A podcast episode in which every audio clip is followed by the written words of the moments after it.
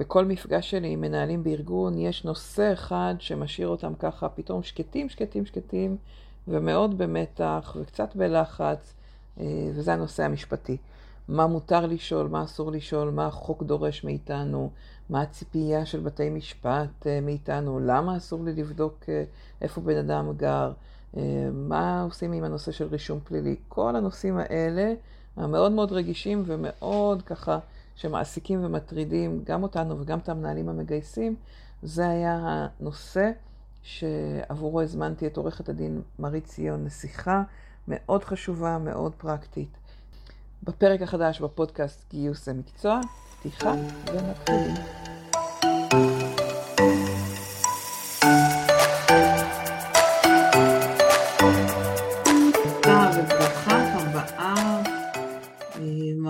עורכת דין מרית ציון, ואיזה כיף שאת פה. תודה שהזמנת אותי.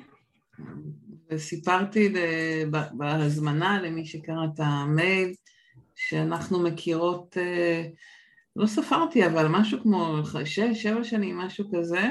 אה, היה לנו קורס בעבר של מקצוענות בגיוס, ומרי באה בתור מרצה אורחת, אה, לספר על הנושא של דיני עבודה, והיינו עם העמותה למשאבי אנוש שבזמנו הזמינו, הכירו והזמינו, ואמרתי שמבחינתי זה אהבה ממבט ראשון, אבל מרי גם אמרה שזה הדדי, אז אני מרגישה בנוח עם, ה, עם הביטוי. ובאמת הזמנתי את, את מרי היום כדי שככה נצלול לעומק לתוך הרבה סוגיות ואני אגיד שלמרות שהרבה שנים אני מתעסקת בתחום של גיוס ורעיונות ויודעת כבר לענות על אה, הרבה מהשאלות שקשורות לחוק, לשוויון הזדמנויות, פתאום השנתיים האלה הכניסו ככה הרבה שאלות ש... שאני חושבת שהיו חדשות לי וחדשות לעוד הרבה אחרים, אה, כל הנושא של עבודה היברידית ועבודה מהבית וגיוס וזה ותהליך גיוס כזה והזכויות שיש לאנשים, האם מותר אה, להתעקש, לדרוש, להתחסן כשהמדינה הולכת לכיוון הזה, אבל איפה זכויות הפרט, כלומר זה פתח המון המון אה, סוגיות שאני חושבת שהיו חדשות לכולנו ואין סיבה טובה מזאת מבחינתי אה, לנצל את הזמן ורגע לעצור ללמוד אה, בעזרת מי שהכי יודעת ללמד מבחינתי על התחום הזה. אז, אז רגע לפני שנצלול לנושאים עצמם, מרים, תוכלי לספר לנו קצת את הסיפור שלך, ככה איך הגעת לעולם הזה של אה, עריכת דין ודיני עבודה ועבודה עם הארגונים. כן, בשמחה. אז, אה, אז באמת זאת הייתה אהבה ממבט ראשון, אני ומורית, אה, ואני חושבת שזה בגלל האינטרדיסציפלינריות שלי. אז אני, כש... זה התחיל ממש כשהייתי ילדה, בעוד כולם שיחקו בבית ובמשפחה, אני שיחקתי במשרד, תמיד הייתי מוצאת לי מהנדסת לי איזה פינה עם ניירות ומהדקים וכולי. אה, וגם אימא שלי הייתה עורכת דין, גם סבתא שלי הייתה עורכת דין, זה כזה היה מסלול מאוד ידוע מראש. אה, עד שהגיע רגע להירשם לאוניברסיטה, ואז אמרתי, רגע, רגע, בואו נשקול, אולי זה קצת אוטומט ונעצור את האוטומט ונחשוב. עשיתי תהליך מאוד uh, מסודר ויסודי כיעל אופי שלי, והגעתי למסקנה שאני רוצה ייעוץ ארגוני. אממה, ייעוץ ארגוני היה תואר שני. אז אה, לא, לא היה לי איך ללכת וללמוד את זה ישירות, אז החלטתי שאני עושה תואר ראשון במשפטים ומדעי התנהגות, כי בכל זאת אה, את עולם המשפט הכרתי לא רק מהבית, אלא גם כי עשיתי חמש יחידות בגרות במשפטים, אז ממש זה הולך איתי אחורה. ו... ובמדעי התנהגות באמת, אה, א', מצאתי את החברים שלי לחיים, כי הם היו החבורה האינטרדיסציפלינרית שמצאה את שני הדברים האלה, שנראים מאוד לא קשורים להרבה אנשים כקשורים. אה, וב' באמת הגשמתי את החלום ואחרי זה מיד בתום ההתמחות המשכתי ועשיתי תואר שני בייעוץ ארגוני והרבה מאוד אה, גם עבדתי שם כעוזרת הוראה בכל מיני קורסים אז אני מאוד חיה את העולמות האלה בשילוב אה, וכשהגיע הרגע בכלל לבחור את ההתמחות אז זה היה לי ברור, אמרתי לבוס שלי אני לא הולכת להיות המתמחה שלך כי אתה מתעסק במניות ודברים משעממים, אני רוצה להתעסק בבני אדם. ולכן איפה שיש אנשים יהיה לי טוב. אה, אז ככה כאילו הגעתי לדיני עבודה באמת מאוד מתשוקה גדולה וככה גם תמיד אמרתי, גם כשגייסתי עובדים תמיד אמרתי אני קודם כל מחפשת מישהו שדיני עבודה זה בתשוקה שלו. כל השאר אפשר לטפל, אם אתה מגיע לזה בלי הזיק אז זה לא יעבוד. וזהו, ולאחר זמן מאוד קצר אחרי שבעצם הוסמכתי, אז אני הצטרפתי למשרד שאז היה קטן, וגדלנו יחד, ובאתי לבנות את מחלקת דיני עבודה, ובסוף ניהלתי אותה כמעט 15 שנה. ועזבתי ממש לפני הקורונה, כי החלטתי שאני באמת רוצה יותר לפנות לי זמן לעסוק בעולמות היותר ארגוניים והקואוצ'ינג והעולמות האחרים שלי. אז היום אני ממשיכה ללוות ארגונים ומעסיקים, הרבה בארץ, גם הרבה ארגונים מחו"ל שיש להם פה שלוחות וסניפים וכולי.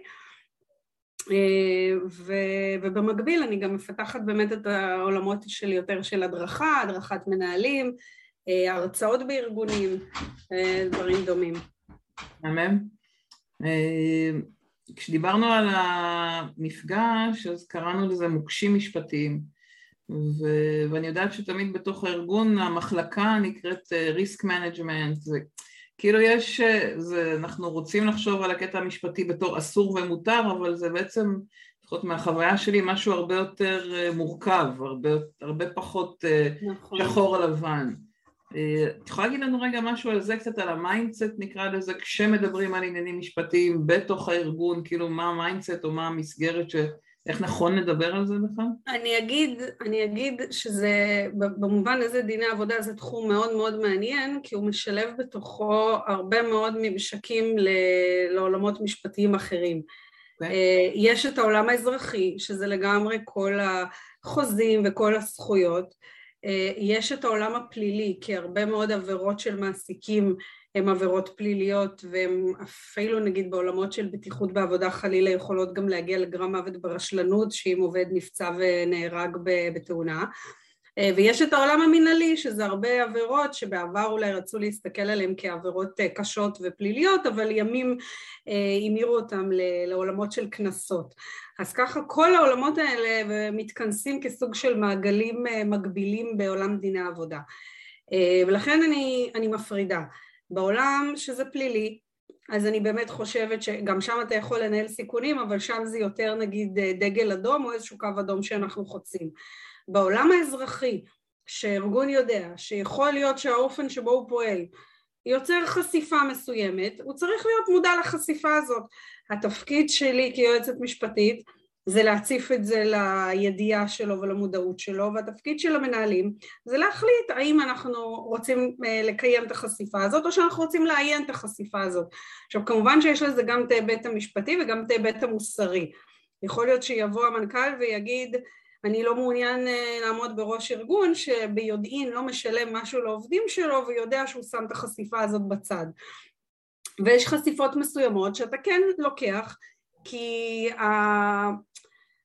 רמת הקשיים שחקיקה היום באמת אה, מייצרת למעסיק ממוצע היא, היא כל כך כל כך קשה, שלפעמים אתה באמת צריך לבחור את המלחמות שלך גם כמעסיק.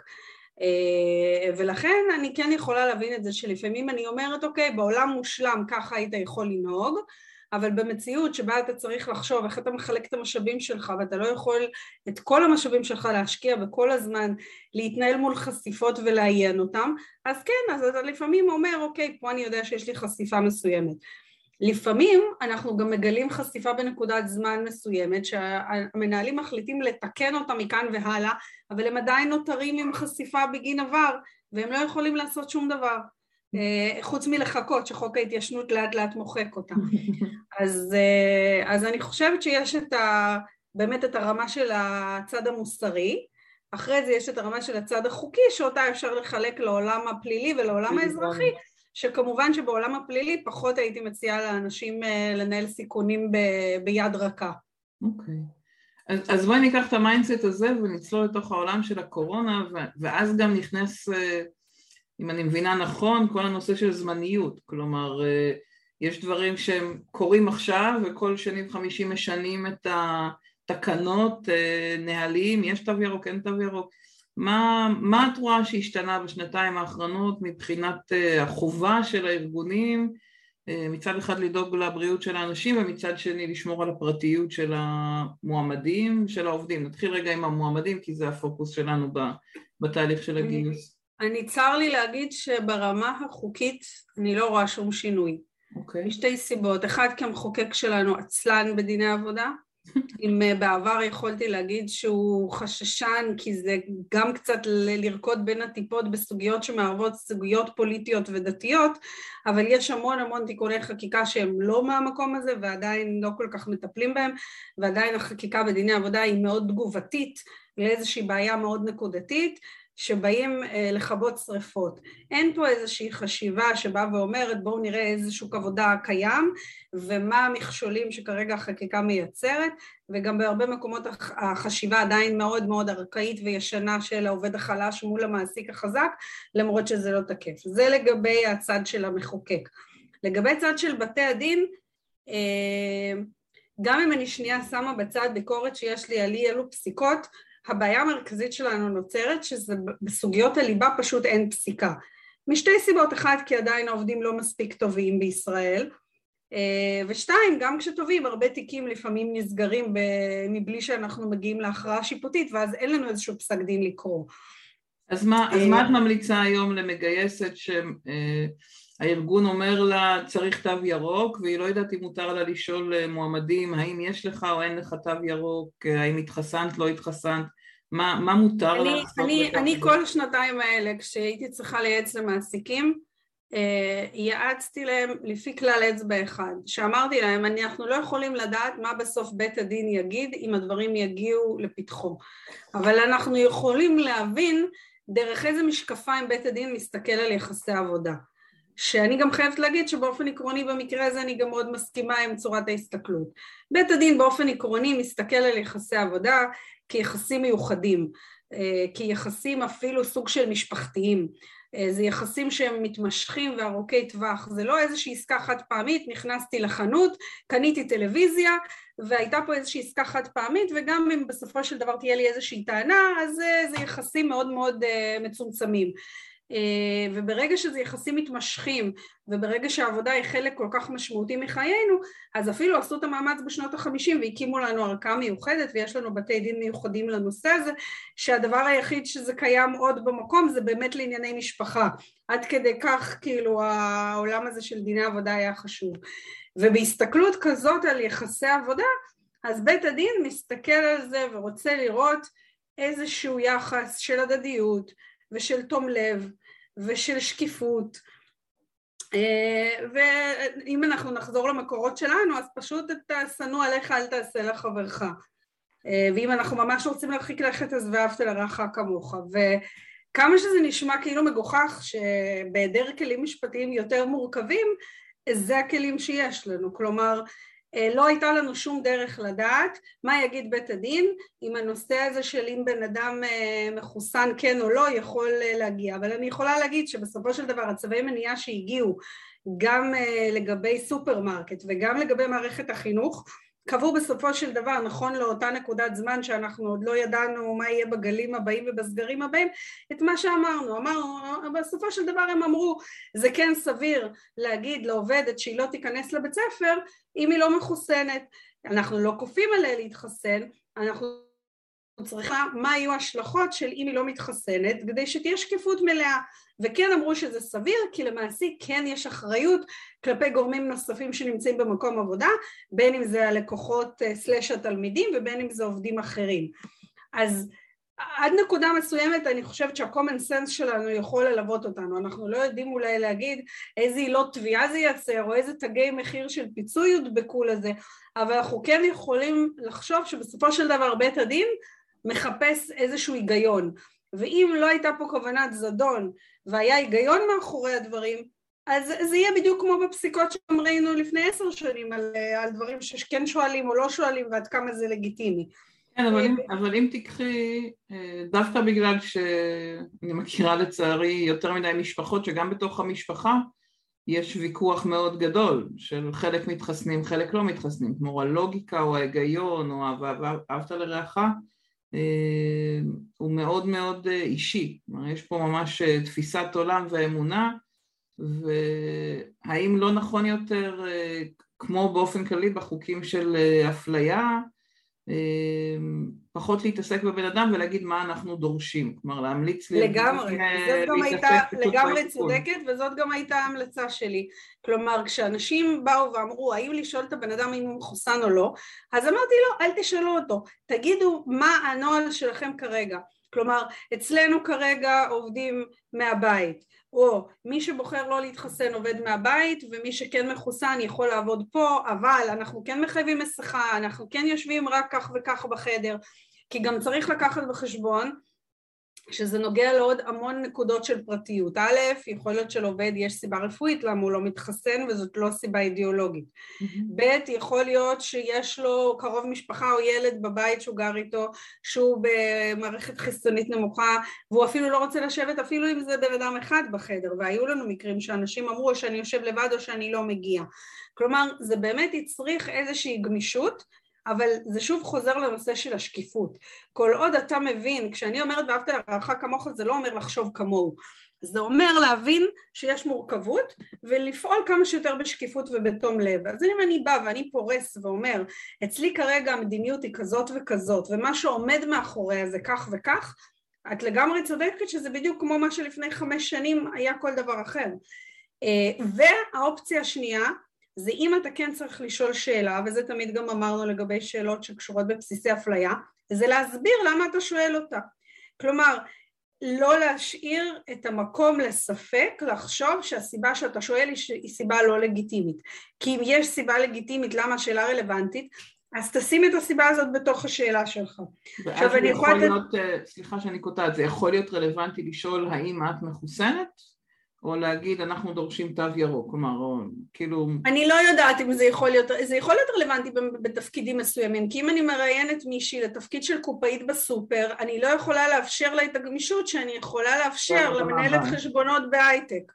אז אני לא יכולה, ואני יכולה להגיד לך, כאילו קרובת משפחה שלי שהיא קופאית בסופר, זה היה חלק מהשיקולים שלה, וגיסתי היא רופאת שיניים, שגם באמצע הקורונה הייתה בהיריון.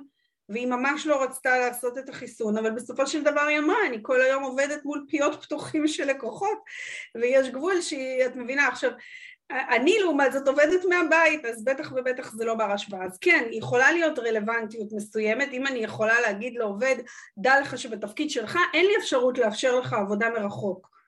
אוקיי. בגלל אופי התפקיד, או בגלל למשל עובדים מסוימים בתעשיות מסוימות, אה, בגלל אבטחת מידע, אי אפשר היה לאפשר להם חיבור מרחוק. כלומר, אז... את אומרת, יכול להיות שיהיו מקרים של, אה, של להחליט לא נגייס בן אדם אה, בגלל שהבחירה לא להתחסן והתו הירוק היום וכל זה, מש... בתפקידים מסוימים יכול למנוע את האפשרות של אותו בן אדם. זה באמת הופך אותו ללא מתאים מסיבות רלוונטיות. Okay. אוקיי. עכשיו, שוב, אנחנו גם משאירים לבן אדם את הבחירה. אם אני באה ואומרת לו, תשמע, אתה מתאים לי בול לתפקיד, אבל דע לך שאת התפקיד הזה אני לא יכולה לאפשר לך לעשות מרחוק בגלל המערכת מחשוב למשל, mm-hmm. ולכן אני לא שואלת אותך אם אתה מחוסן או לא, אני רק אומרת לך שאם אתה צריך להגיע לפה אתה צריך להיות מחוסן. עכשיו אני אתן לך דוגמה אפילו יותר רחוקה מזה, היו לי לקוחות שאמרו, כמו שהיה בתקנות אז, אם אתה לא מתחסן אז אין בעיה כל שלושה ימים לעשות בדיקה, והעובדים סירבו לעשות בדיקה כי הם לא רצו, כי לא התחשק להם שישימו להם מטוש באף אה, כל שלושה ימים. אז התגמשו איתם לפעמיים בשבוע כדי שחצי שבוע לעשות גשר דרך סוף שבוע הם לא יצטרכו להגיע והם עדיין התנגדו. ואז בחנו את זה, האם באמת יש פה איזושהי דרך לאפשר להם עבודה מהבית, ואם לא, אז לא, כי בסופו של דבר המעסיק גם חייב היה, יש ממונה קורונה שחתם באופן אישי ביחד עם המנכ"ל שיש לו אחריות להקפיד על הדברים. ואז עוד לא ידענו הרבה דברים שאנחנו יודעים היום. אז זה כל הזמן מציב בפנינו אתגרים חדשים. ברור שהיום אם הדברים האלה היו מגיעים לבית הדין, שהיום אנחנו למשל יודעים שגם מתחסנים חלו, יכול להיות שהפסיקות היו אחרות, אבל מה שהיה נכון למרץ 20, אנחנו יותר חכמים היום בדיעבד. ברור. כלומר, את אומרת לא היו שינויים בחוק, הייתה מישהי ששאלה על זה, לא היו שינויים בחוק בעקבות הקורונה, אבל כן אנחנו משתמשים ב... בתפיסה או ב mindset או בפסיקות קודמות כדי לקבל את ההחלטות כל פעם לפי אותה נקודת זמן. וה... אני, אני אגיד אפילו יותר מזה, שכל התיקוני חקיקה שהיו זמניים ברמה של הוראות שעה ותקנות שעת חירום וכל הדברים האלה, הם היו לגמרי כלליים. היו שם מתייחסות ספציפיות באמת של מה המעסיק אמור לבדוק, כמו בתקופה שהיינו צריכים למדוד חום אה, בכניסה וכל הדברים האלה, כן. אבל זה לא היה ספציפי לחוקי העבודה נקרא לזה ככה, זה היה חוקי קורונה שחלים על המעסיק ושהם באמת היו תקפים לפרק זמן מסוים. הדבר היחיד שאפשר לחשוב עליו שהוא באמת ברמה של זכויות עבודה זה הסיפור הזה של הדמי בידוד שבשנה האחרונה תיקנו את החוק והמעסיק יכול להיפרע באופן חלקי מהביטוח הלאומי בנושא הזה, אבל גם זה עניין זמני לגמרי וזה יפוג, אבל כעולם העבודה הוא נשאר בדיוק אותו דבר ואני מאמינה שכל מה שקשור להליכי גיוס ייבחן באותם משקפיים הן לעניין האפליה והן לעניין הפרטיות. אוקיי. Okay. אז, אז אם אנחנו מסתכלים על uh, מוקשים משפטיים ואם אני מגייסת בתוך ארגון, אז מה הדברים שחשוב לי, ככה אם את צריכה לתת כמה טיפים, ממה להיזהר, קודם כל בנושא הזה של, uh, של הקורונה, ונרחיב את זה משם אחר כך בכלל לגיוס. Uh... קודם כל באמת לשאול מה שרלוונטי. שגם בסדנאות שאני עושה, וזה גם באמת הממשק שלי ושלך, זה באמת לשאול מה שרלוונטי. הרבה פעמים המוקשים או הטעויות קורות אה, לא מזדון, אלא מתום לב ומבורות. אה, וזה פחות מתייחס דווקא לדעתי לפונקציית משאבי אנוש ויותר למנהלים המקצועיים, ולכן בעיניי התפקיד המאוד חשוב של מנהלות משאבי אנוש זה גם להדריך את המנהלים המקצועיים שמראיינים, לפעמים זה יכול להיות בנוכחותם ולפעמים זה גם יכול להיות שלא, ואז נעשות הרבה טעויות, הרבה שאלות ששואלים כשאלות חימום כביכול, חימום אווירה או להיכנס לעניינים או ש... ו- והדבר הזה זה במקום לשאול באמת באיזה ספר טוב קראת לאחרונה, שואלים אני רואה שהתחתנת לאחרונה או איפה את גרה וכל השאלות האלה שיכולות לחזור לנו כמו בומרנג. אז א', אה, להבין את המשמעות של כל שאלה ששואלים שהיא באמת יכולה להיות קשורה לאיזשהו בסיס אפליה וזה באמת יכול לייצר אה, חשיפה. אז לשאול מה שרלוונטי. אם נורא מתעקשים על שאלות חימום, אז לוודא שהשאלות חימום האלה הן באמת חוקיות ולא מייצרות איזושהי בעיה. דבר שני, כמו שנתתי את הדוגמה קודם, במידה ויש שאלה שהיא כן קשורה לתפקיד, אז להסביר למה אנחנו שואלים אותה. ואני אתן שתי דוגמאות מאוד אה, פשוטות. למשל, יש לי לקוחות שמגייסים למקום שיש לו היתר לעבוד בשבת, כלומר זה מפעל שיש שם מכונה שאסור לעצור אותה ומשרד העבודה לאחר שהוא שקל את כל השיקולים נתן היתר לעבוד שבעה ימים בשבוע כי אסור להוריד את השלטר. עכשיו, מותר לאדם יהודי דתי לסרב לעבוד בשבת מטעמי דת, הוא צריך לחתום על תצהיר, להגיד שהוא שומר שבת ולא יעונה לו כל רע. אבל מותר גם לבן אדם שהוא חילוני להחליט שהוא לא רוצה לעבוד בשבת. Mm-hmm. אז א', אני חייבת לבוא ולהגיד את זה, ולא סתם להגיד האם אתה יהודי, או מה הדת שלך, או האם אתה שומר שבת, שזה שאלות שיכולות באמת אה, לעורר חשד שהן נשאלות ממקום לא טוב, mm-hmm. אלא להגיד, אנחנו עובדים שבעה ימים בשבוע, אנחנו קיבלנו היתר ממשרד העבודה וזה לגמרי חוקי, אנחנו אומרים את זה כי אתה תעבוד במשמרות והמשמרות האלה עלולות לכלול את יום השבת האם אתה חושב שתהיה לך בעיה עם זה? אה, יכול להיות שאם כן אז יש סידור עבודה שיכול לאפשר את זה יכול להיות שיש סידור עבודה שלא אבל אז אני הסברתי לו כבר למה אני שואלת okay. אה, אז זה דוגמה אחת כי פעם היו גם אומרים לי רגע איך אני אשאל את הבן אדם לדת שלו הרי זה פרטיות וזה אישי, ולמה שאני אשאל את זה? אז אמרתי, אתה צריך להסביר למה זה רלוונטי. אם אני באמת, יש לי את ההיתר שבת זה רלוונטי, אם סתם בא לי לשאול אותו אם הוא יהודי, אז זה כבר באמת אה, בעיה של פרטיות וחטטנות. דוגמה נוספת, דווקא פסק דין שהיה לא מזמן, כן בתקופת הקורונה, אה, זה אדם שטבע על אפליית גיל, אה, תמיד שואלים אותי למה אין הרבה תביעות, אז אני אומרת אין הרבה תביעות כי הסכומים בזה הם לא מאוד גבוהים וזה לא, ולמרות שאני כן חושבת שאפליה זה דבר שהוא ככה נבנה ותופס תאוצה בארץ, זה עדיין לא שם. אז אה, דואר ישראל פתח מרכז לוגיסטי חדש ולקח חברת השמה שתגייס עבורו. וכמובן שהם קיבלו הרבה פניות כי זה בטח הופץ בכל מקום. אה, והאיש החמוד הזה שלח אס.אם.אס למספר שהיה שם שהוא רוצה להגיש מועמדות. מיד קיבל תשובה ב-אס.אם.אס מה הגיל שלך ומאיפה אתה. אוי, שלום. בלי שום הסבר. אז הוא ענה, אני בן 60 ו- ואני מראשון. לא קיבל תשובה נוספת. עכשיו הוא כבר, כנראה שהוא כבר היה לפני פנסיה וכן יש לו את הזמן הפנוי לעומת הצעירים שאומרים עזבו אותי אני לא תובע, אמר משהו פה נראה לי חשוד, לקח טלפון אחר ושלח עוד אס.אם.אס. שאלו אותו, מאיפה אתה ובן כמה אתה? אמר, אני בן 23 מנס ציונה. מיד המשיכו להתכתב איתו עוד 34 הודעות. וואו. ואז האיש לא אמר נואש, אמר זה היה נראה לי לא טוב, החלטתי שאני הולך להעניש אותם, ללמד אותם לקח. חיכה שלושה חודשים ועשה את זה שוב, משני המספרים. ושוב, זה היה אפס תגובה כשהוא אמר שהוא בן 60 ואת השם האמיתי שלו וכולי, וברגע שהוא אמר שהוא בחור צעיר המשיכו להתכתב איתו וזימנו אותו לראיון. עכשיו, בסופו של דבר הוא תבע, הוא תבע מאה אלף שקלים לפי פיצוי סטטוטורי ללא הוכחת נזק ובסופו של, דבר, של דבר אה, דחו את התביעה שלו ופסקו לו איזשהו סכום אה, מסוים רק בגלל אה, נזק לא ממוני, משהו כמו איזה שלושת אלפים שקלים אולי. אבל למה? אבל מה שבאה אותה, מה שבא אותה חברת השמה, מה שבאה אותה חברת השמה והסבירה, היא אמרה אנחנו, הם הביאו רשימות שמראות שהם גייסו המון אנשים מעל גיל 50 ואפילו מעל גילו של התובע ושאין להם שום בעיה עם גיל ושאותה גברת שלא ענתה זה פשוט הם הראו כי היא קיבלה איזה מאה ומשהו אסמסים ביום והיא פשוט לא עמדה בעומס ולצד זה הם הסבירו למה הם שאלו על הגיל כי אסור היה להם להשיג קטינים וכבר היו להם בעבר פניות של קטינים. עכשיו תראו באיזה קלות אפשר היה למנוע את כל הדבר הזה.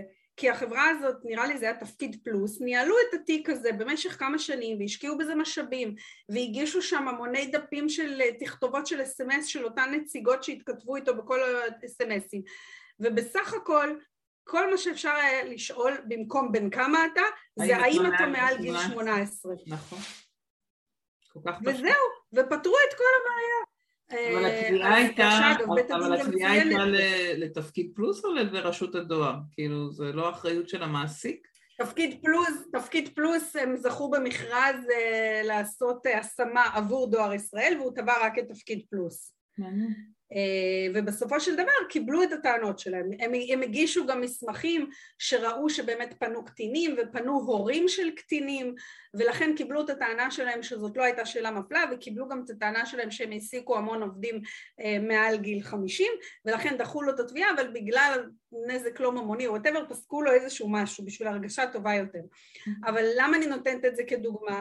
כי כמה השקעה של עוד שתי דקות של מחשבה בניסוח כמובן שזה לא אותן נציגות, הנציגות רק עשו מה שאמרו להם, אבל אם שנייה מישהו שם בהליך אה, היה משקיע בזה מחשבה באיך לנסח את השאלה נכון, הם היו חוסכים לעצמם את כל הדבר הזה, שזה באמת משאבים כספיים וניהוליים מטורפים לנהל הליך כזה על כלום. גם תביעה של מאה אלף שקל זה בסופו של דבר אה, לא תביעה מאוד מאוד גדולה אה, שצריך להתעסק איתה, לא משהו ענייני. אז, אז אם אנחנו, אז אם דיברנו על מוקשים, את אומרת המוקש הזה של איך מנסחים את השאלה, ואת אומרת, אה, כן. נגיד, למשל בעניין הגיל, במקום אה, לנסח אה, בין כמה אתה לנסח האם אתה מעל גיל 18, שזה מותר לנו לשאול, שזה ישר אתה... ברור למה את מכוונת. ואפשר לשאול גם האם אתה מעל גיל 18. זה ברור שאת מנסה לוודא שהבן אדם לא קטין. ואני יודעת שיש גם ארגונים של, שלא מעסיקים מעל גיל פרישה או פנסיה, אז גם אפשר לשאול האם אתה בין גיל 18 לגיל 67 אה, או משהו, גיל פנסיה לגברים, גיל... זה גם עלולה להיות בעיה, כי את צריכה שתהיה לך סיבה טובה למה את לא מעסיקה מישהו מהגיל 67. אגב, אה, האיש פה היה כמעט בן 60, ואז הוא, הוא, ברגע שהם הגישו מסמכים והוא ראה שהם באמת מעסיקים המון מעל גיל 50, הוא ניסה לשנות את הגרסה שלו ולהגיד שהם קבעו שהגיל המקסימלי זה יהיה 59 ולכן לא קיבלו אותו, אבל גם דחו את הטענה הזאת כי הייתה טענה מאוחרת. אבל אני אומרת, הכללי אצבע מבחינתי זה אחד, לא לשאול שאלות שהן לא רלוונטיות, שתיים, את השאלות שרלוונטיות לנסח נכון, ושאלות שעלולות להיחשד כמפלות, להסביר בגוף השאלה את המטרה של השאלה, כלומר שיהיה ברור למועמד למה המידע הזה מעניין אותי. אז הנה זה... ואגב, אם אני לא יודעת לענות לעצמי בלב למה זה מעניין אותי, כנראה שזאת לא שאלה לא רלוונטית. כבר שתיים במחיר אחד פה הטיפים. רגע, יש כאן שאלה. יש פה שאלה שהיא חשובה. במידה והמשרה של נכון. נהג משאית יפה, אז זאת בדיוק דוגמה למה זה רלוונטי. כשאת באה ואומרת, האם אתה מעל גיל 24, כי יש מגבלה חוקית ואת צריך לא פה גם נושא ביטוחי וגם נהג, זה רלוונטי. שנייה, אני אגיד, בעיניי זה לא, לי יש סימן שאלה על העניין הזה של נהגים. כי מתחת לגיל 24 זה לא בעיה חוקית, יש מגבלה שזה פשוט עולה יותר כסף למעסיק. לבטח נהגים. אני, אני, אני מסכימה איתך על הביטוח, אבל היא אומרת שיש איזשהו רישיון לא, של נהג משאית. זה המגבלה, אני מכירה את זה טוב. יש נהגים, אה, חיילים שהם נהגים במשאיות. זה לא שאי אפשר לנהוג משאית אם הייתה מתחת לגיל 24, אבל הביטוח עולה יותר כסף. עלות. זה עלות, נכון, יש לארגון יותר עלות. זה שאלה של עלות, ואני כן חושבת שזה זה, זה תלוי בנסיבות. אם אני מחזיקה צי של משאיות ובאמת זה עלויות שהן כבר במכפלות משמעותיות, אז מותר לי להגיד שאני לא רוצה להוציא את הכסף שלי על זה, ולכן להגיד, אנחנו, הביטוח שלנו הוא ככה, ולכן לתפקידים האלה אנחנו ממיינים מגיל 24 ומעלה.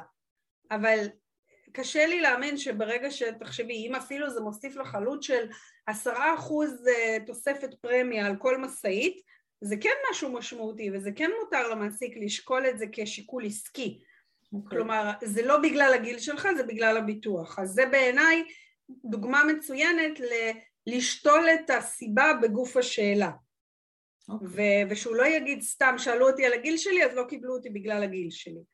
עכשיו, אגב מוקשים, ועכשיו שדיברנו על, ה... על הטיפים, אני רוצה להגיד רגע משהו מרגיע, כי את אמרת נכון שאנשים שומעים מוקשים וזה ישר מכניס את כולם ללחץ וויברציות. אז קודם כל, מה שאמרתי בהתחלה, יש את העולם הפלילי ויש את העולם האזרחי. אז גם העולם הפלילי לא בהכרח חייבים להילחץ, כי אנחנו בעולמות של ארגונים ועוד לא ראיתי חברה ששמו אותה בכלא. אז, אז גם שם אפשר להירגע, אבל בעולם האזרחי בסופו של דבר זה רק כסף.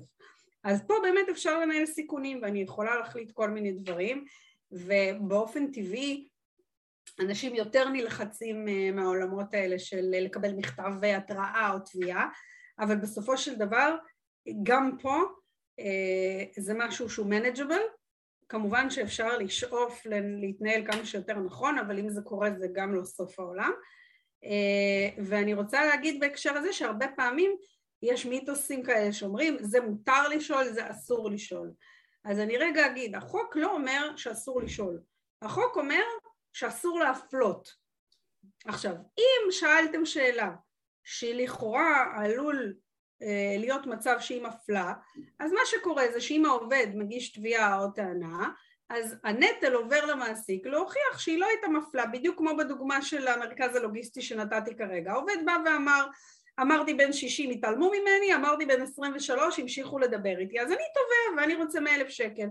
באה חברת תפקיד פלוס והביאה הוכחות להראות אחד שאני מעסיקה אנשים מבוגרים ושתיים שפשוט לא עניתי כי הם אמרו זו הייתה רשלנות העובדת התרשלה כי היה לה פניות uh, מרובות אבל בסופו של דבר הם הצליחו להוכיח והרימו את הנטל. אז זה לא מדברים על שאלות אסורות, כמעט ואין לנו שאלות אסורות, אני תכף אגיד שתיים שכן, יש לנו שאלות שעלולות ליצור מצב שהמועמד חושב שהוא הופלא ולכן אם הוא יתבע יעבור הנטל אל המעסיק להוכיח שזה לא מטעמי אפליה אלא מטעמים רלוונטיים. אז הרבה פעמים שואלים מותר אסור מותר אסור אז אני גם רוצה להגיד אנחנו לא חיים פה בהכרח בעולם של שחור לבן או, או שחור אדום. אנחנו בעולם של כדאי להתנהל נכון אבל אם עשינו טעות בתום לב אז גם יכול להיות שנצליח להרים את הנטל ולהוכיח שפעלנו בסדר לא בצורה הכי יפה. אני גם אתן עוד דוגמה בענייני כנות ושקיפות אם דיברנו בתחילה על זה. הרבה תיקים היו שאמרו שדחינו את המועמד בטענת שווא כי לא רצינו לפגוע בו. אה, ו- ובסופו של דבר הם ניהלו הליך ובהליך הזה כבר הם נאלצו להגיד את הסיבה האמיתית והם שילמו על זה ביוקר. אז לפעמים גם צריך לחשוב על הכנות, אה, לפעמים כשאנחנו חסים על מועמד ואנחנו חושבים שהוא נורא מסכן ואנחנו לא רוצים לפגוע ברגשותיו אנחנו פוגעים כנראה בסוג אחר של רגשותיו וזה מביא אותנו לתביעה אז גם צריך לחשוב. אז אני יכולה לתת שתי דוגמאות על זה. אחת אה, שהיה אה, איזשהו מועמד שהתראיין, אמרו לו באותו יום ממש שהוא התקבל, ואחרי זה הם ראיינו מועמד אה, שהיה יותר טוב, ובמקום להגיד לו שפשוט מצאו מועמד יותר טוב, הם לא רצו לפגוע בו, אז הם אמרו לו בסוף אנחנו לא מגייסים למשרה הזאת. ובסוף הם חטפו תביעה בכלל על אפליה על רקע נטייה מינית, כי הם אמרו לו את זה בוואטסאפ והבחור אמר לא קיבלו אותי כי כשהוא כתב לי בוואטסאפ הוא ראה אה, דגל אה, גאווה בתמונת פרופיל שלי. אז מכל הרחמים האלה לא יצא הרבה טוב. פסק דין נוסף שממש היה גם לפני איזה שנה, זה שבן אדם, אה, דיברו איתו בטלפון ושאלו אותו גם בן כמה הוא, אה, הוא אמר בן 40, אז הם אמרו לא, לא, זה להבטחה בפסטיגל, אז אנחנו צריכים שם חבר'ה צעירים. בסוף הסתבר שאיכשהו הם ידעו שבכלל היה לו עבר פלילי והם לא רצו לקבל אותו בגלל זה, כי זה היה להחזיק נשק וזה היה בעיה אחרת. ובדיון בבית משפט הם אמרו, אנחנו סתם אמרנו לו את העניין של הגיל כי לא רצינו לפגוע בו בדברים אחרים. אז צריך גם לחשוב על ענייני כנות ועד כמה אנחנו מחליטים על הרגשות של הבן אדם האחר, ממה הוא ייפגע וממה אנחנו לא רוצים לפגוע. זה עוד ג'אנר ש... בואי ניקח רגע את, ה, את העניין הזה של העבר הפלילי, כי זו שאלה שגם חוזרת הרבה, מה מותר לעשות כשרוצים... מעולה, אז כשאמרתי קודם שיש שני פלילי. דברים שאסור, זה אחד מהם. עבר פלילי אסור לשאול. יש חוק ספציפי שהוא ממש מדבר על זה בצורה שלא משתמעת לשתי פנים. אה, לפני כמה שנים, כבר לפני כמה שנים טובות, למעלה מעשר, תיקנו את החוק והכילו את זה ספציפית על הליכי גיוס והעסקה. כלומר, כתוב שם אם בעבר היה כתוב אסור לקבל עבר פלילי למעט גופי ביטחון 1, 2, 3 אז עכשיו כתוב שם שאסור לצורכי העסקה וכולי וזה כן עבירה פלילית כלומר אם מישהו מגיע לתחנת משטרה ומבקש את תעודת היושר שלו עצמו ושואלים אותו למה אתה צריך את זה? והוא אומר אני בדיוק מתראיין פה בחברת גוגל והם ביקשו את זה ממני. באותו רגע המשטרה יכולה לפתוח הליכים אה, נגד גוגל כי היא לא צריכה יותר מזה. עכשיו כמובן שתיקנו את החוק כי זה בדיוק מה שהמעסיקים היו עושים, הם לא, ידעו שאם הם יפנו אז לא יוכלו לקבל את המידע, אז הם היו עוקפים את זה על ידי זה שהם היו אומרים למועמד לך תביא את הפלט שלך עצמך כי כל אחד מאיתנו יכול כמובן לראות את המידע אודות עצמו וככה עקפו את זה ובעקבות זה תיקנו את החוק. אז עבר פלילי אסור לשאול, באמת יש רשימה מאוד מצומצמת של גופי ביטחון ברמת השב"כ והמוסד שמפורטים שם, שלהם מותר לראות, אבל הם גם לא צריכים לשאול את המועמד, כי הם פשוט יושבים על המאגרים האלה בעצמם. זאת אומרת השנייה זה מידע גנטי. שנייה רגע על המידע, וגם פרופיל אמור להיות שם איפשהו, לא בתוך זה, אז, אז רגע, אז שנייה עוד על מידע גנטי. פרופיל הוא דווקא מופיע בחוק שוויון הזדמנויות. שאסור לשאול. אה, והוא קשור ספציפית לעניין הבריאותי, נכון, אז אה, הוא, הוא, הוא כאילו פחות קשור לזה. אבל כן, אסור לבקש פרופיל. אה, בזמנו כתבו את זה כי, כי אנשים התחילו לכתוב את זה בקורות חיים, אז ממש עשו לזה סעיף ספציפי. באופן עקרוני, אם אנחנו לוקחים את הנושא של הפרופיל לכל נושא הבריאות, אז אה, אני מבדילה בין לבקש הצהרת כשירות מבן אדם לבין לבקש ממנו גילוי אודות מצבו הרפואי. לבוא ולשאול איזה מגבלות בריאותיות יש לך, או האם יש לך מחלות כרוניות, או דברים כאלה, זה בעצם לבוא ולאלץ את המועמד, לבוא ולהגיד לך יש לי סכרת או לא יודעת מה. אה, בעוד שאתה נותן הצהרה, זה דומה מבחינתי לאישור חדר כושר. אני מספרת על ההצהרות הרפואיות שלי לרופא שלי, והרופא שלי כותב לי פתק שלצורך הדבר הזה אני כשירה.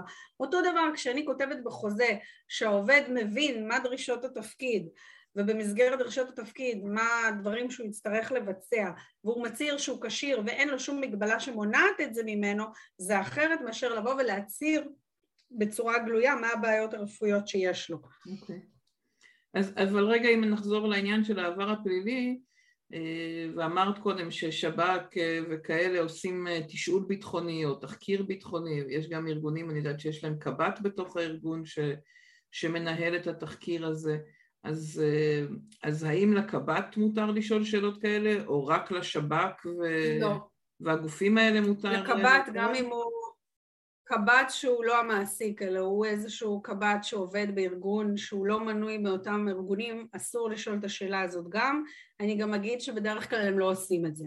הם עושים יותר תשאול שהוא סוג של לייצר פרופיל של בן אדם, על בסיס המיומנות שלהם והם בסופו של דבר יכולים אה, לתת המלצה כי הם יכולים להגיד זה בן אדם שיש לו בעיית מהימנות אה, וזה מבחינתי דומה למבחנים גם שיכולים לעשות אותם באיזושהי לומדה שיש מעסיקים ששולחים לאיזושהי חברה והבן אדם עונה שם על אלף שאלות שאנחנו מכירים ששואלים את זה כל פעם בנוסח שונה והיו לי מקרים כאלה, חזרה אליי מנהלת משאבי אנוש והיא אמרה לי יצא לי עובד שהוא ענה בחיוב לשאלה שהוא השתמש בסמים קשים.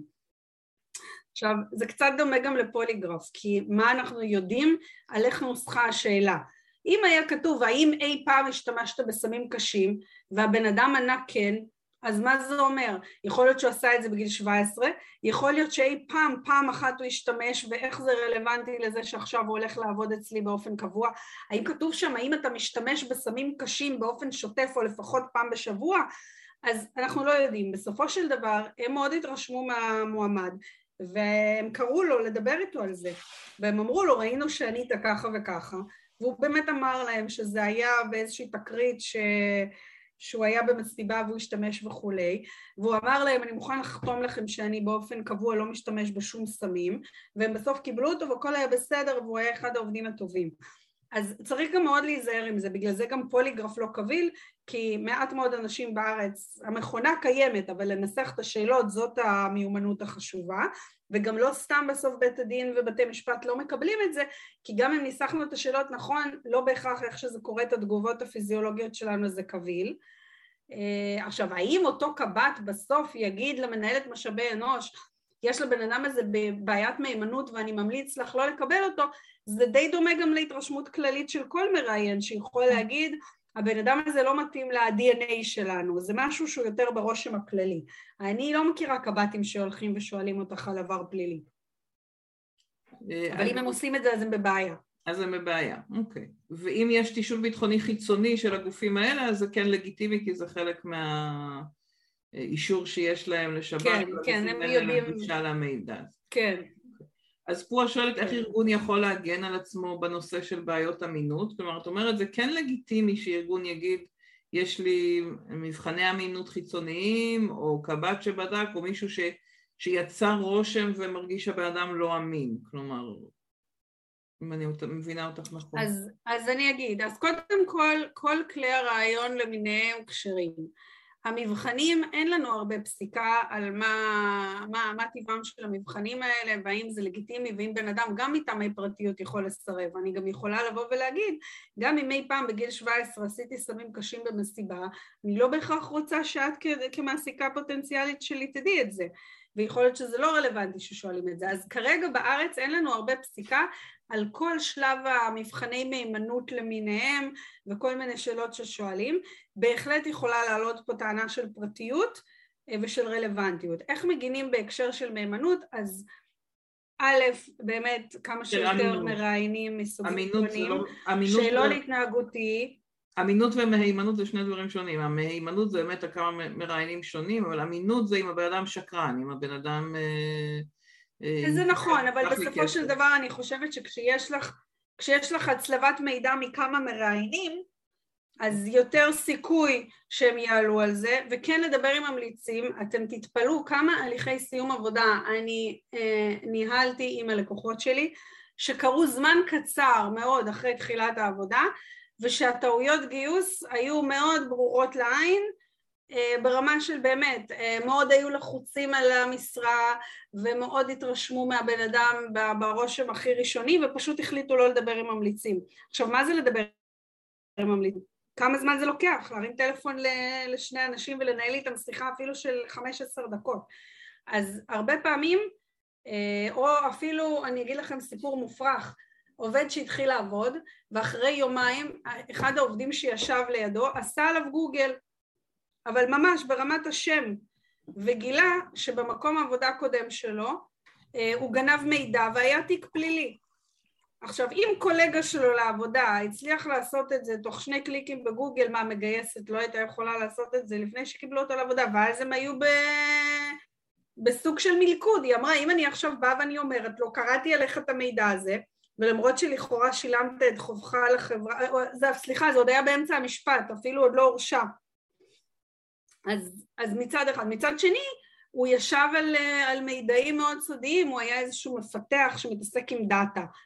אה, ובסופו של דבר, אגב ניהול סיכונים, הם באו ואמרו לו את זה בצורה ישירה, הם אמרו אנחנו מצטערים, הקניין הרוחני שלנו יותר מדי יקר לנו, הם הציעו לו מיוזמתם פיצוי, הוא אמר אני מבין, כאילו תבינו אותי למה לא אמרתי מראש אבל אני מבין אתכם, לקח את הכסף וחתם על כתב ויתור והלך, בסדר, קיבל איזה שתי משכורות, אבל יש הרבה מאוד דברים שאפשר למנוע. עכשיו, ברמה של שאלה, כמו שאמרתי, אי אפשר לשאול, כן אפשר לבקש הצהרה.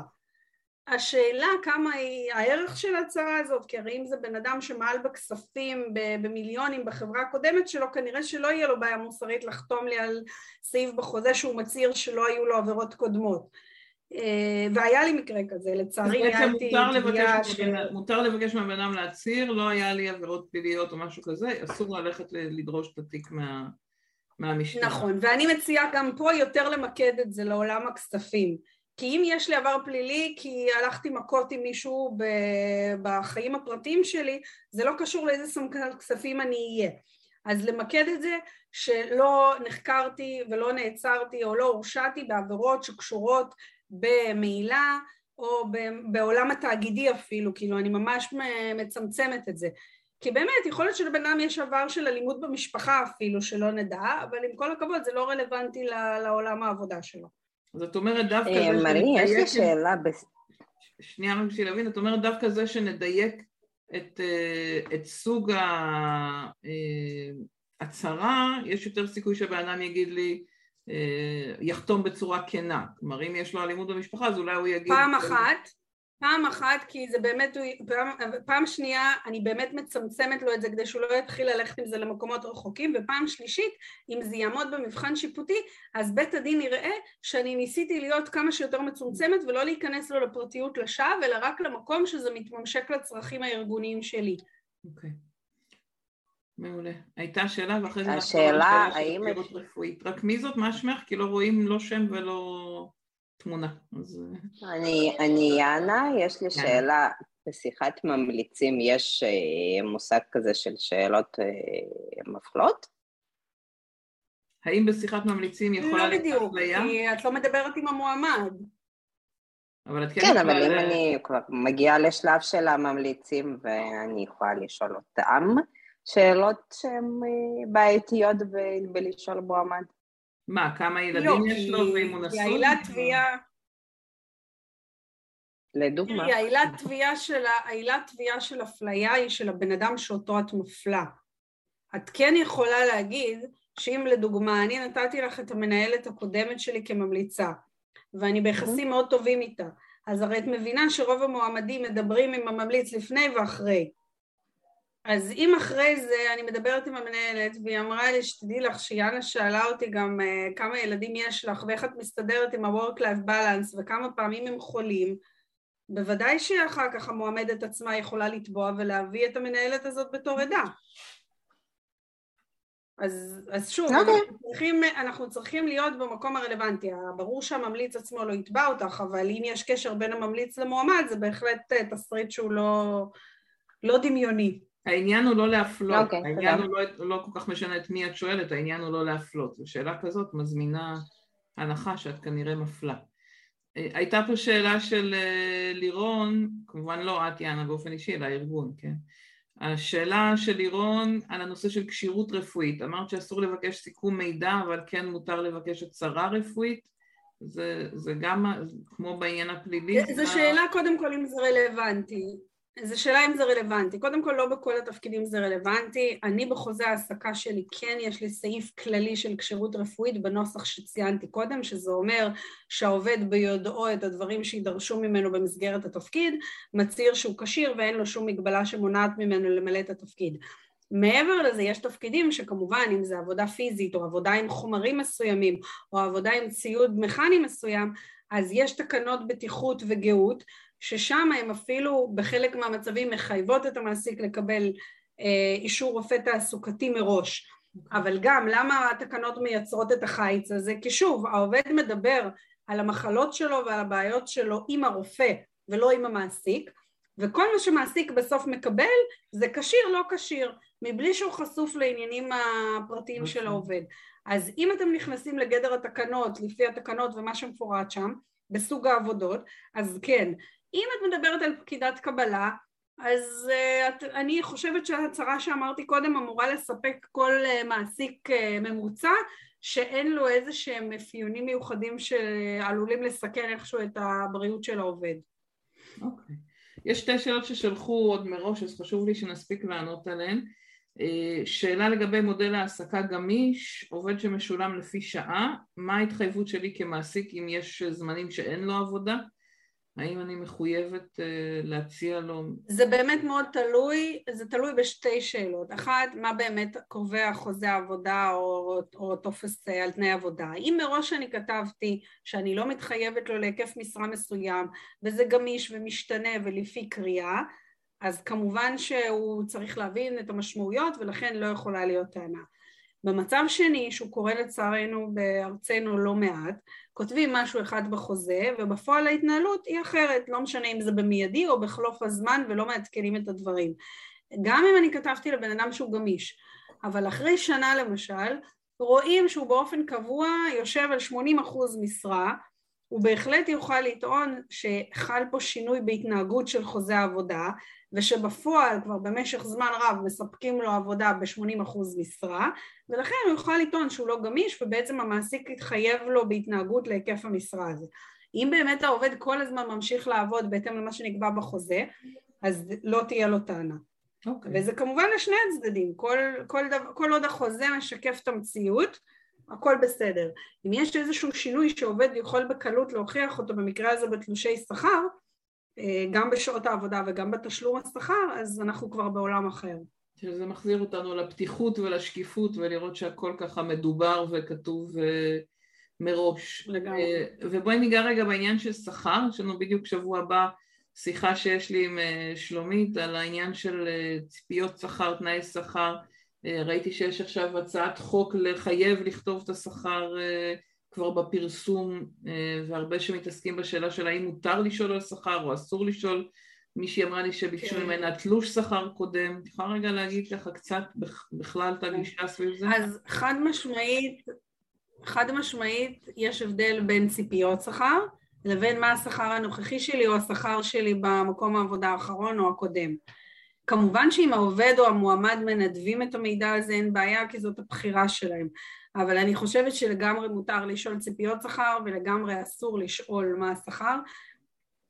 אם אנחנו שנייה ניגש, ניגש לזה מכיוון של חוק הגנת הפרטיות ולא מכיוון של אפליה, אז כל הנושאים הכלכליים הם לגמרי נחשבים אה, כחלק מהמידע האישי והרגיש של העובד, ועוד יותר מזה, מעסיק שלמעשה הוא יודע גם את תנאי השכר, לפעמים בכל זאת הוא מקבל אישורי מחלה שכוללים מידע רפואי, הוא יודע בדרך כלל פרטי חשבון הבנק שלנו כי רובנו מקבלים את השכר היום במס"ב, אז למעשה כל המעסיקים חייבים לרשום מאגר מידע כי הם מחזיקים במאגר מידע עם המון פרטים אודות העובדים שלהם והרבה מעסיקים לא מייחסים לזה חשיבות אבל אתה מחויב לרשום את המאגר הזה וגם להגן עליו בצורות מאוד אה, מסוימות של אבטחת מידע. אז בוודאי ובוודאי אם זה נחשב מידע רגיש מהזווית של חוק הגנת הפרטיות, אין שום סיבה שהמעסיק הפוטנציאלי שלי ישאל אותי כמה אני מרוויחה היום, מותר לו לשאול אותי כמה אני רוצה לקבל כשאני אתקבל אצלו, אבל לקבל תלוש אני לגמרי לא רואה לזה הצדקה. אז את אומרת, זה לא כן, לא... אנחנו יכולים להסתכל על... אה, זה לא שיש נגד זה סעיף בחוק, אבל אם אה, בית משפט, אם ארגון יתבע על זה, אז יהיה לו קשה להוכיח שיש לזה איזושהי הצדקה לכזה סוג של שאלה, אם אני מבינה אותך נכון. בדיוק. בטוח. קודם כל זה בטוח, בעיניי זה בטוח שייקבע שזה פרטי, ואני לגמרי לא רואה ל... ל... איך הוא יוכל להראות הצדקה ל... לראות תלוש שכר קודם שלי. אני גם, אני גם ברמה האישית אגיד שזה נשמע שהוא לא מאמין לי. כי הרי למה שהוא ירצה לראות תלוש שכר, אלא אם כן הוא חושב שהציפיות שכר שלי מוגזמות או שאני משקרת לגבי השכר הנוכחי שלי. אז, אז רגע, אז לשאול מה השכר הנוכחי שלך, כן? דברים...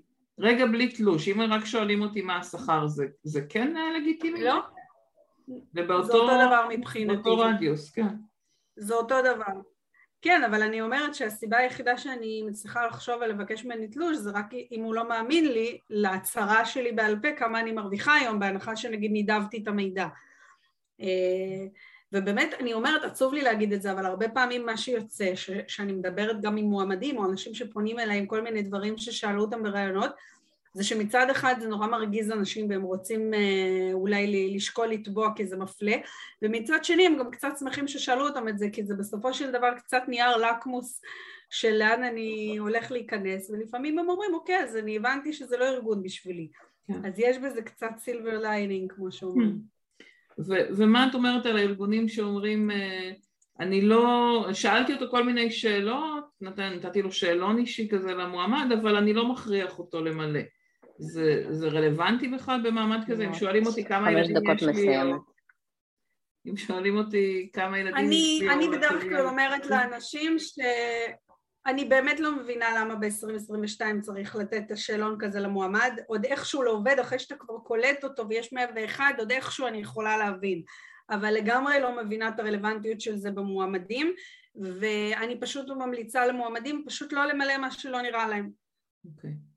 אם זה לא נראה, אה, אה, לצורך העניין, רישיון נהיגה, אם זה רלוונטי לצורך התפקיד, אז בסדר. ו- ו- וכמה ילדים יש לי ומצב משפחתי, זה באמת יכול להיות רלוונטי לעניין נקודות המס שלי אחרי שאני כבר עובדת ואני ממלאה את זה במאה ואחד, אין לזה שום רלוונטיות ב- בשלב הרעיון. אה, ואני חושבת שזה עוד יגיע לפה, האמריקניזציה מגיעה אלינו קצת מאוחר, אבל הנה אתמול הייתי בזום מקצועי עם ארצות הברית והיא סיפרה שם אימא שהם ישראלים שהם נמצאים שם פחות משנה, שהם רצו להזמין חמישה ילדים מהכיתה של הילד ליום הולדת שלו. בדף קשר מופיע רק שם פרטי של הילד וטלפון, מייל לא נותנים שם, שמות של ההורים לא נותנים שם, והם היו צריכים שבוע לעבוד בשביל להגיע לחמישה ילדים. ואצלנו אתה הולך לקנות בחולצה בקסטרו, אתה מציעים לך מועדון ועוד רגע מבקשים ממך טלפון, תעודת זהות, מייל, תאריך לידה, תאריך נישואים, עוד רגע מבקשים באמת אה, מידת נעליים ומידת לבנים. אז אה, אנחנו, בסוף זה יגיע גם לפה וזה ייעצר, וזה באמת לא יגיע מהכיוון של האפליה, זה יגיע מהכיוון של הפרטיות. הפרטיות. כי כשגופים מסחריים יבינו שלהחזיק את כל המידע הזה מטיל עליהם חובות מטורפות של אבטחת מידע ולקנות כל מיני כלים של סייבר וכולי, אז הם יבינו שכדאי לא לשאול מה שאתה לא באמת צריך. Okay.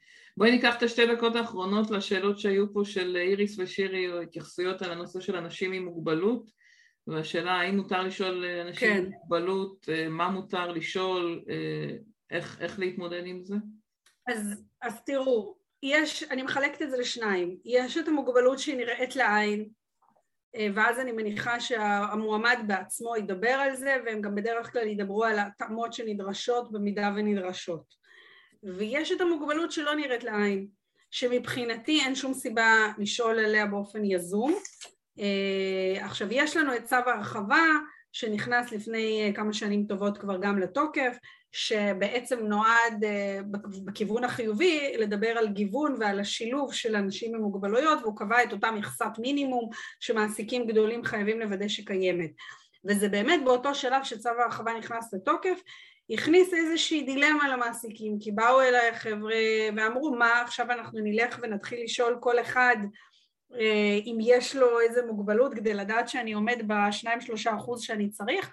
אז זה העצה היא ואגב, העצה שאני נתתי בזמנו, לימים גם הרשות לשילוב אנשים עם מוגבלויות נתנה את אותה תשובה, אה, והם עדיין נותנים את אותו ייעוץ למעסיקים, שהם כן מציעים לצאת באיזשהו קול קורא כזה כללי, אבל בגופו להסביר למה הם שואלים. כלומר, בדומה למה שאמרנו על שאלה, אם יש לי שאלה רלוונטית, אז אני אשאל אותה ואני אסביר למה היא רלוונטית. אז הם אמרו בזמנו, תבואו, תמנו איזושהי נציגה שתהיה אחראית על שילוב אנשים עם מוגבלויות בנגיד צוות משאבי אנוש. והיא תכתוב מייל לכלל העובדים שאומר יש כרגע חוק כזה וכזה וצו הרחבה כזה וכזה ואנחנו רוצים לוודא שאנחנו עומדים בדרישות החוק. ולכן אם אתם רוצים לבוא ולהצהיר אז אתם מוזמנים לבוא ולהצהיר אצל גברת כך וכך והמידע הזה יישמר אצלה, זה לא יגיע למשאבי שלך, זה לא יגיע למנהל שלך. וזה את מדברת רק כבר על עובדים, כלומר יש את ההפרדה בין מי שכבר עובד אצלי ואני יכולה לבדוק אותו האם הוא נכון. עם מוגבלות, לא בעל מוגבלות אלא עם מוגבלות ו... ומהצד השני כשזה מועמדים ואומרת איריס אני רוצה להעדיף אנשים עם מוגבלות האם יש לי איזושהי דרך לשאול אנשים האם יש לך איזושהי מוגבלות כדי שאני אקדם אותך כי אנחנו רוצים לקדם אנשים עם מוגבלויות אצלנו? אז, אז שוב, אז אם את אומרת את זה בצורה של אפליה מתקנת ואת שמה את, ה, את הסיבה בגוף השאלה, בהחלט כן. Okay. אוקיי. והייתי שואלת את זה בשלב כמה שיותר סופי של הרעיון, כי ממילא את הרי תקדמי רק, או תעדיפי מועמד כזה על פני אחר, אחרי שמצאת נגיד שני מועמדים שהם אה, מבחינתך אה, מתאימים וזהים. אז כן, הייתי יכולה להגיד את זה בנסיבות האלה.